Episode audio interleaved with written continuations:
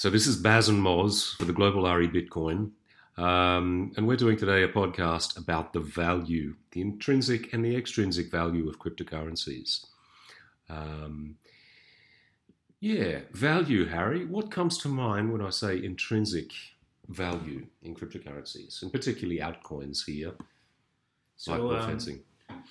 So um, there's uh, there's obviously a school of thought that says that uh, the value of an asset is the last price paid for it by anybody, right? That's one way of thinking about an asset. The second is uh, the value of an asset is all the projected rate returns that you're going to get over a period of a certain number of years, and then you do you calculate that backwards, Seven is it generally? Or sort of a discounted um, traditional business models, we generally think of seven-year something like- projections. Or, Yeah, yeah. know. You know, it, and then you sort of discount that backwards and say, okay, so the, the value of this asset is seven years from now, it's going to give you a hundred bucks. We discount that by a certain amount and add this. And that and, and that equation just doesn't hold water here in crypto space, does it? I mean, Well, it, no, so th- so this is for any any value, right? Any any any asset you're trying to value, you think about it either in terms of the last price or what it might give you in return, or you do some combination of those two things.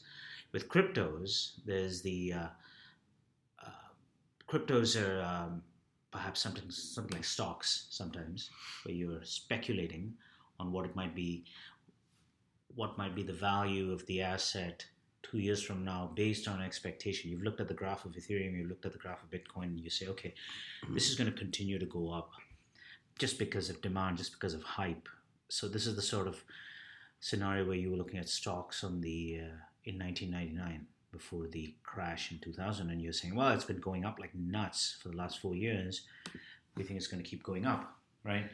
Um, so so that that might be so you know your your notion of value may be value holding it for six years, value holding it for three months. It all depends. The, the problem with the whole idea of value holding it for three months or the or thinking that the graph is going to climb is there are just a lot of lot more assumptions. Everybody's making assumptions as to what the value of an asset is.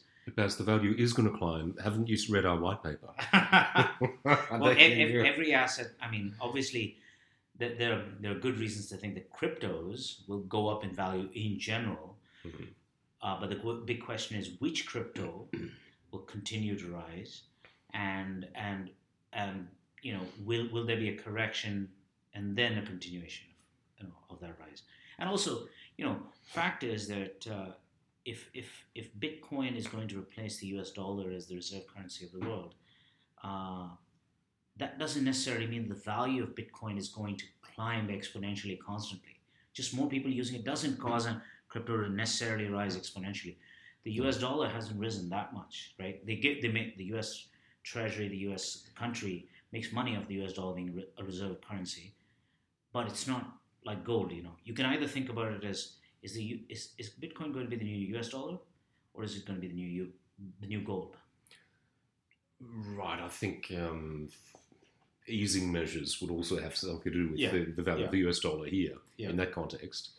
But uh, I mean, so that's that's for cryptos in general, right? But then suppose you say, well, I don't want to be so crazy and so open ended in my thinking about cryptos. Um, I want an asset that I can value on a seven year basis and figure out. I want an asset that I can actually more predictably think about. And so that's that's sort of going to result in the rise of the asset backed cryptos um, because they're kind of boring versions of these other things, more boring, predictable versions, and our we are busy trying to be boring.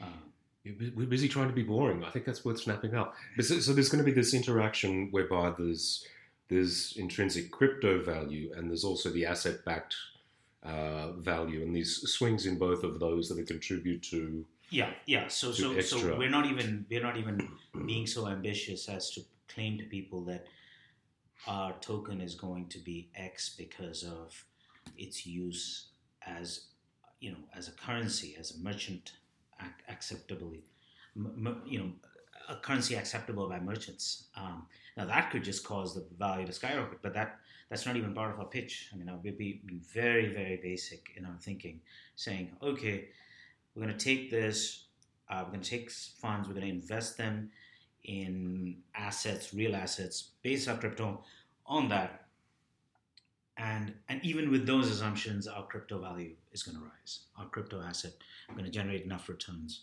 So our value is the safety and security of the coin itself. Yeah, of the What- base behind the coin. I don't know if you've seen it, but one of my favorite coins is this basic attention token. Um, what these guys, guys have done is they've launched their own browser. Basically, they, they thought of your idea before you did, as, as I remember. as I remember. oh, that, that idea, that when we were drunk in Copenhagen. yeah, yeah. That yes, yes, they might have. Yes, Because I, looked think- at that and I was wondering if you got your idea out of that and pretended it was yours. I think there would be a, a, a means to put in a physiological measurement on top of their Yeah. Brave browser there, okay. uh, quite literally by having an eye tracker, um, a, a, uh, a non-eye level eye tracker under the screen. Hey, this is I'm taking a tangent there, Uh, that's but, okay. um, that's okay. So basically, but I hate it when people steal your ideas before you have them. This has Exactly. happens a lot in my life. So this uh, basic attention token. What, what what brought you to that? Well, well, well, well here we here we have actually a very a very nice and sophisticated use of blockchain technology, um, and that's that's what's driving their value. They've they've increased two hundred percent in the last uh, the last couple of the last week really. Well, the thing They're about up sixty percent now. Yeah, But, but you know, any, anybody who says that we, you know, we're using blockchain to derive value, I always just get a little worried because the code base of these blockchains is so immature, and it's two, three years. Um, you know, So here's these two divergent va- branches of value. Yeah. One, one is that it's safe and secure, and that it actually can support being there for the for the long haul, if that's two years or five years Yeah. or ten years. Yeah. Um, the other one is that it's an innovative, it's a driver, uh, a value, an innovation driver for value. yeah, and, and, and Um, you know, maybe they they've done some nice stuff with the blockchain, uh, found a way to, and and and sure, we're doing some nice stuff as well. We're using some very basic features of the blockchain, basically using it as a register, uh, and and using its sort of worldwide reach uh, to um, uh, sort of provide access to people around the world to disintermediate a bunch of market players. So so we're also using the blockchain, but these guys might be doing you know going that step further, which for us might be a little risky. You know, we, we may not want to take the risk of put, putting too much investor value at risk in the blockchain. We may, you know, we're taking a sort of a much more conservative view on that. So, Baz, what are your thoughts on the platform? The platform as a as a driver of value in cryptocurrencies. You know, the, the, the thing about Creating pla- a platform. Yep. you know, we, we could, I don't know, we could go on for how long does this podcast go for? But pla- platforms are interesting because everybody wants to build a platform. Everybody wants to build a platform so they can charge a platform fee to everybody else who wants to get on there. And that's just great. That's, that's you know, your classic rent seeking behavior, which is fine. Rent seeking. Rent seeking behavior, Yeah, right, right? right, right. Ricardo's Yeah. theory of rent. Um, classic rent seeking behavior. But, but, you know, the thing is that everybody wants to do it. And so you have to be really good at building platforms to to get other people to force other people on there and you have to have really high barriers to entry you know and your high barrier to entry may be your ability to execute good product good software um, but but you know anybody can tell you i'm building a platform great in life everybody's building a platform and everybody's inviting other people to their house for a party but are you good at throwing parties how good a host are you right that's the thing about being building platforms you want to be the guy. Mhm. that everybody goes to. You want you want to be the guy with the house that everybody goes to for the party, right? Um, and, Like the iTunes store was for app developers. Yeah. yeah. you know, you- and and and and, but you know, I've tried. Maybe you're not. You know, maybe I'm not the guy. I I'm not the guy that everybody go, goes to for the party. I'm not the best host in the world, right? So maybe I shouldn't be building a platform. And the, the other thing is, you know, We could use the royal we there as well. but Yeah, we- it's we not, could- we uh, could, yeah, it's- It's not just about you and well, me. I was just so trying to, you know, no, I didn't It's want to cast us versus them. I, I didn't want to cast aspersions on your ability to host a party. Um, so, but but but you know, to come back to um, to uh, platforms, that's one thing. And then there's there's the whole business of uh, building it out, and who's going to pay for it? I mean, are you going to make your investors pay for your platform? I mean, every, everything is a platform in the sense that ICO is a platform.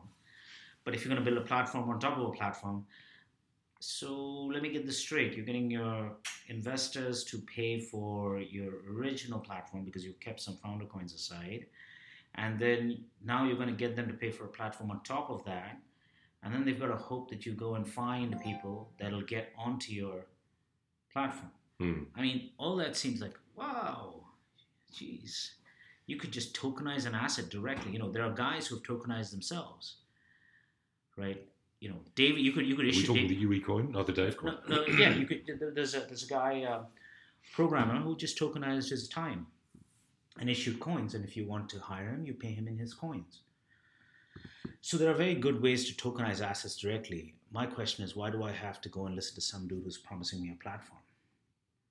Right? A question here about value again. Yeah. and articulation of the crypto world out of the real world here. Yeah. Surely that interface costs money to maintain. Yeah.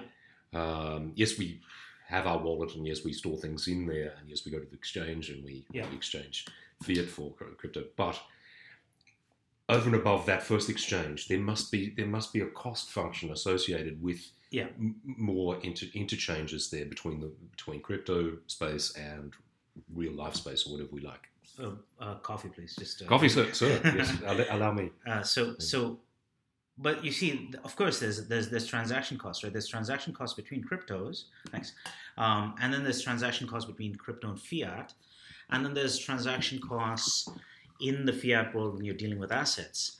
But the interesting thing is that the reason cryptos are getting so popular is because the transaction cost in cryptos is small. The transaction cost between now there's friction between crypto and fiat, which is you know getting lesser and lesser every day. Um, so so what you're doing is you're basically taking this long chain of real world transactions across the world, and then you're just you're just smoothing it out with one or two transaction layers, which are in and of themselves cheaper than their real world counterparts. So it's it's yes, there's still transaction costs. Nothing is frictionless, but this is way better. This is fantastic compared to the existing solution, right? Uh, That might be a very good space to leave it there, Baz. Thanks for uh, Baz and Moz on a wet and uh, grey Wednesday morning signing out. all right.